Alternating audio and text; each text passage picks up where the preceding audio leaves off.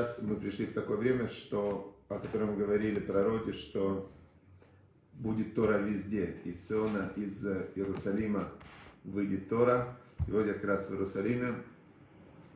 Первый день после Роша Шана, это сегодня называется пост Дедали, пост Дедали. И у нас сейчас будет наш традиционный урок по притчам царя Соломона, Мишлей называется. Это Тора, это письменная Тора, и мы изучаем ее с комментариями устной Торы, и э, с, пытаемся вместе понять, что хотел сказать нам царь Соломон, мудрейший из людей, э, как он нам объяснял еще более высокую мудрость, он же был пророк, божественную мудрость. И вот мы ее изучаем для того, чтобы понять, запомнить и соблюдать. Поздравляю с, э, всех с Новым годом, начался вчера как раз, сегодня, сегодня третье число уже, да, уже третье число. Два дня была Роша Шина. И, значит, мы изучаем 22 главу Мишлей. Значит, э, сказал царь Соломон в 20 отрывке 22 главы. Он сказал так. Алло катавти леха, шалишим бемуацот ведат. Значит, дословно он э, сказал нам следующее. Если взять вот просто простой смысл слов. Значит, он сказал так. Вот написал я тебе. Вот ведь, даже так. Алло, это вот ведь. Написал я тебе трижды. С советами и для познания. Значит, что имеется в виду? Что имеется в виду? Три раза написал он нам. Здесь мудрецы разошлись в мнениях, что он имел в виду. Одни говорят, одни говорят, что это он от Бога, от Бога передает от Бога. И Бог э, дал письменная Тора, пятикнижие Моисея, да, то есть он дал пять книг, э, это письменная Тора, пятикнижие. Дальше он дал э, Писание. Писание это вот как раз то, что мы изучаем, Мишли, это входит в Писание, Ктувим. И дал книги пророков, Невиим. Значит, трижды это он как бы три, три раздела, можно сказать, письменной Торы. Называется на иврите это Танах. Тора, Навиим, Ктувим. Тора, пророки, Писания. Кстати, интересно, что более, у чего есть большая святость. Понятное дело, что у Пятикнижия письменная Тора есть самая большая святость. Но пророки и Ктувим, что там больше святости, мудрецы спорят тоже. Другие говорят, нет, когда царь Соломон сказал, что не писал ли я тебе трижды с советами, он имел в виду, что сама книга Мишли состоит из трех частей. С первой по десятую главу, с десятой по двадцать четвертую главу и с двадцать четвертой по тридцать первую главу.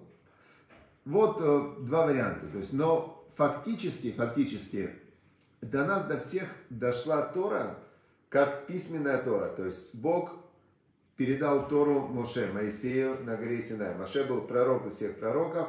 Он поднялся на гору Синай, 40 дней, 40 ночей он находился на горе Синай.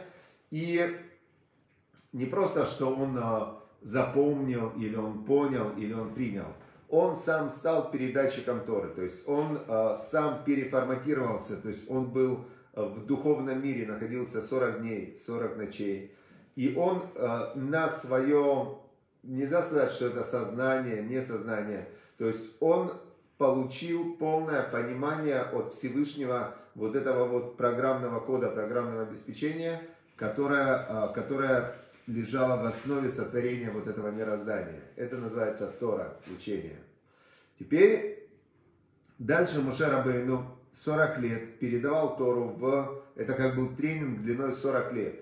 40 лет евреи находились в пустыне, но это не было, что они ходили по пустыне. Они не ходили по пустыне, у них были стоянки, на одной стоянке они стояли 19 лет, то есть на других они стояли тоже по несколько лет. Получается, что они находились в неком таком изолированном от всего мира э, пространстве, которое называется пустыня, Мидбар. И в этой пустыне они получали духовную пищу от Бога, это был ман. То есть это спускалось э, с неба такая, как э, зерно, такое полудуховное, полуматериальное. И, значит, они э, записывали на себя вот это знание. Для того, чтобы потом зайти в землю Израиля и в землю Израиля начать выполнять заповеди. То есть изначально Бог же создал человека, еще первого человека, он его создал для того, чтобы обрабатывать землю. То есть он его специально сделал не как ангелы, ангелы они духовные, А он сделал первого человека, сделал его материальным. Он его прямо э, интегрировал в этот мир для того, чтобы он, с одной стороны, человек, он находится в духовном мире, у него есть душа, и он присоединен к Богу. С другой стороны, человек находится в материальном мире, и он э, ничем не отличается от какой-нибудь там обезьяны, собаки или какого-нибудь другого. Э, то есть его тело, оно очень материальное, такое слабое, оно зависит от еды, от питья, от, ну и так далее, от сна, например. Человек не может не спать. И вот, значит, а, Тора – это программное обеспечение, которое соединяет материальный мир с миром духовным.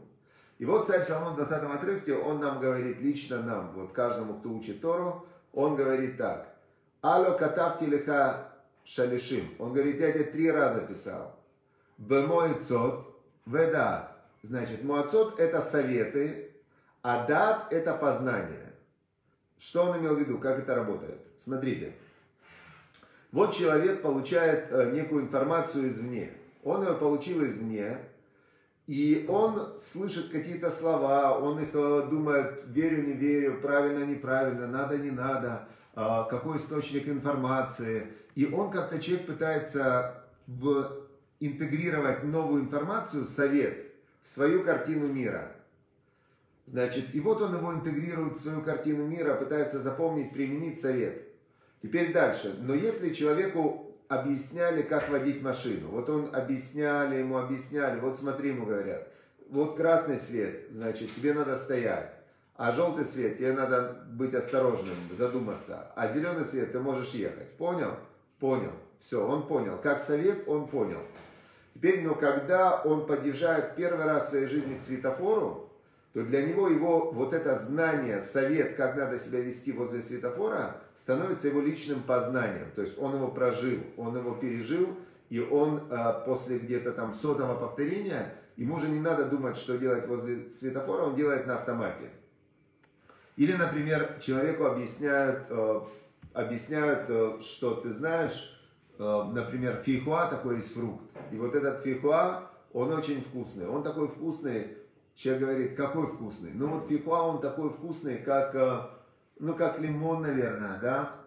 Тот говорит, что прям как лимон? Это лимон? Нет, это не лимон. Он э, на лимон чуть-чуть похож, но это не лимон. То есть человеку объясняют советы, но совет не становится познанием, пока человек не проживет это изнутри. Также работает Тора. Получаешь э, советы от Всевышнего, или мы получаем советы от царя Соломона, Э, царь Самон, пророк, мы получаем его советы. Эти советы, они становятся как зерна, как зерна, которые прорастают потом внутри и становятся познанием через жизненный опыт, через применение, через обсуждение. Совет становится познанием. Вот это то, что написано в 20 отрывке.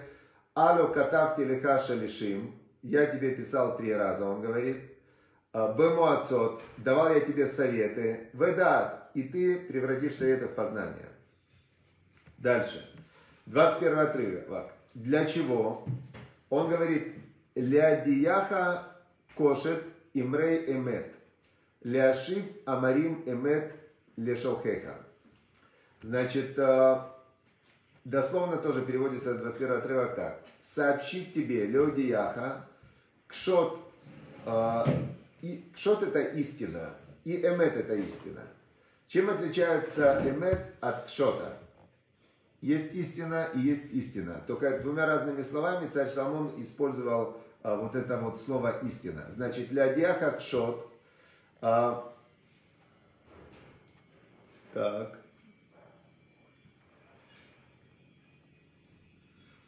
Значит, для того, чтобы сообщить тебе истину и слова правды. Вот очень странно, да, два, два используются слова истина и правда. Ляшив амарим эмет лешалхейха. Чтобы ты передавал слова истины пославшим тебя.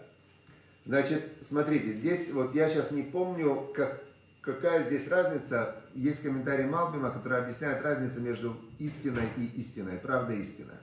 Но насколько я помню, что есть, э, есть истина, есть правда, она объективная, а есть истина, которая субъективная. И то, и то правда.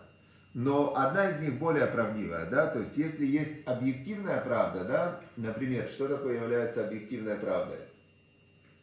Например, а, объективная правда, что сейчас э, тот, кто сидит напротив телефона, он сидит напротив телефона, смартфона. Тот, кто сидит напротив компьютера, сидит напротив компьютера. То есть э, объективно смартфон это смартфон, компьютер это компьютер. Это для всех людей это разделение, оно объективное, то есть оно не зависит от мнения. Смартфон это, это прибор, который объединяет телефон с, с таким мини-компьютером и с которого можно звонить. Называется смартфон, умный телефон. А компьютер это прибор без телефона. То есть тут объективно все, я думаю, что все люди на Земле используют это определение. Это является объективной истиной. Теперь а, есть а, в Торе очень интересный пример, который показывает, что такое субъективная, что такое субъективная истина. Смотрите, что такое субъективная истина. Написано в Торе, что когда а, в твоем поколении ты придешь к мудрецу, придешь к мудрецу, и если он тебе скажет на левое правое, а на правое левое, то ты должен его слушать. Задают вопрос, ну как? Что это? Это же неправильно. Если правое это правое, левое это левое. Как можно прийти к мудрецу, он тебе скажет на правое, на левое правое, а прав, на правое левое, и ты должен ему верить. Именно Тора, представляете, это Бог через Моисея, через Машерабейну, более трех тысяч лет назад, именно вот этот привел пример – субъективной истины. То есть, если я вам сейчас говорю, что вот это правое, то оно для меня правое, правое, а для вас эта рука становится левой.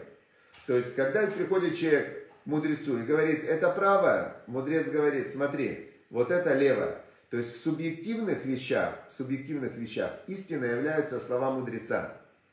В объективных вещах, объективные вещи, они не, не важно, мудрец, не мудрец. То есть объективная истина, она истина. Субъективная истина, она зависит от того, как ты на нее посмотришь. Понятно, да, идея? Теперь с этой точки зрения давайте посмотрим, а, что сказал нам в 21 отрывке царь Соломон. Леодиаха кшот имрей эмет. Он говорит, сообщить тебе истину, слова правды, для того, чтобы ляшив амарим эмет лишалхеха, для того, чтобы ты передавал изречение правды, пославшим тебя. Какой правды? Любой комментарий, любой комментарий является субъективной э, правдой, может он неправда. То есть любое объяснение является неким субъективным, субъективной попыткой передать э, какую-то какую идею. Теперь э, царь Самон говорит, что смотри, но откуда мы знаем в этом мире вообще, что такое истина, что такое неистина, что такое добро, что такое зло? Должна же быть какая-то некая объективная система, которая, а, которая вот она объективная, что это добро, это зло, это правда, это неправда. И царь сам он говорит, что если мы берем Бога как некий эталон истины, Бог это истина, тогда все, что Он передает, становится тоже истиной. В общем, такой 21 отрывок, а, надо будет еще в нем разобраться. Я вот честно скажу, что а, вот я его, пока он мне не раскрылся. Как знаете, бывает все сразу понятно, а этот отрывок не раскрылся. Давайте перейдем к 22 отрывку тогда. 22 отрывок говорит нам следующую вещь. Значит, он говорит нам, царь Соломон, понятную вещь. Мир вообще на этом построен. Вот во всех поколениях всегда существует такое понятие, как грабеж. 22 отрывок говорит так. Альтикзоль даль кидаль у. Не грабь. Э, даль это обездоленный, это тот, кто был богатый и он теряет деньги, он может быть сейчас еще не совсем бедный, но он обездоленный, то есть он беднеет. Не грабь обездоленного, потому что обездоленный он. Вальти даке они беша. И не притесняй нищего, нищего у него нечего грабить, но его нельзя притеснять, нищего у ворот. Значит, обездоленного нельзя грабить, нельзя у него ничего забирать. Бедного нельзя, нельзя притеснять, у него нечего забрать, но нельзя с ним плохо разговаривать, его обижать. Почему? И вот нам в следующем отрывке царь Соломон говорит уникальная вещь, да, уникальная, которая, вот, я думаю, что многим поможет, и я вас вот советую очень запомнить. 23 отрывок. Киашем ярив ривам, потому что Бог он э, вступится, Ривривам это он будет за них ссориться, он за них заступится. Векава этковеем нофеш. И он э, установит тем, кто обобра... тем, кто наступает на них, э, он душу, установит им душу. Э, что имеется в виду? Вот смотрите, как интересно. Значит, весь этот мир построен по принципу мера за меру. Мера за меру, то есть все идет та мера, которую человек меряет, меряет ему с небом. То есть это на Востоке называют закон кармы. А, мы называем это, что та мера, которую человек меряет, меряет ему. Бог справедливый, а, Бог э, судья. Вот сейчас мы находимся в периоде, когда Бог судит мир. Мы каждый день в молитве поменяли даже слово. Если раньше мы говорили Бог святой, сейчас мы говорим Амелах. То есть мы говорим царь. То есть Бог сейчас, Он сел как судья, как царь, и Он судит мир. Теперь, как Он судит мир? Он мир судит очень справедливо. То есть та мера, которую человек меряет, меряет ему с неба. Теперь э, задают на это вопрос. Знаете, история интересная такая фраза, которую повторяют, что это за Бог такой. Э, мера за меру, око за око, э, руку за руку, ногу за ногу. Очень странно. То есть глаз, а, глаз за глаз, око за око. Как это око за око? И задают Талмуд, в Талмуде задают вопрос. Вот если мы просто читаем текст, же непонятно. Э, выколи глаз за глаз. Это что, честно? А если один другому выбил глаз случайно, и тот, кто выбил глаз, он одноглазый. А у того было два глаза, и он ему случайно выбил глаз, и теперь, значит, у этого остался один глаз. А если этому око за око выбить этот глаз единственный, то он станет слепой. Это разве честно?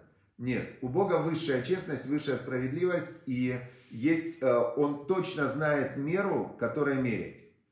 Теперь, если человек, он, он грабит обездоленного, то есть он беднеет, никто за него не заступится, и он грабит этого обездоленного, забрал у него деньги и думает, никто за него не заступится. Бог за него заступится. Теперь, э, а если он нищего притесняет, как за нищего Бог заступится? И вот тут в, 20, в 23 отрывке говорится конкретная вещь, что у того, кто... Вот когда ты у бедного забираешь рубль, например, да, для него этот рубль это все его деньги, все имущество. А когда ты нищего оскорбил, то для него его, его, как бы у него ничего нет. И ты ему сделал что-то плохое, то это ты у него просто ну, забрал все, можно сказать, да? И Бог говорит нам царь Соломон, что Бог, он а, как бы мера за меру может затронуть не имущество того, кто забрал. То есть, если богатый человек забрал у бедного рубль, то Бог может у богатого забрать не рубль, потому что для богатого рубль это ни о чем, а забрать руку, например, не дай Бог, или палец. Понятно, да? То есть все настолько честно, что мы даже не представляем себе, насколько все, что мы делаем, это то, что возвращается к нам а, от того, что мы сделали когда-то.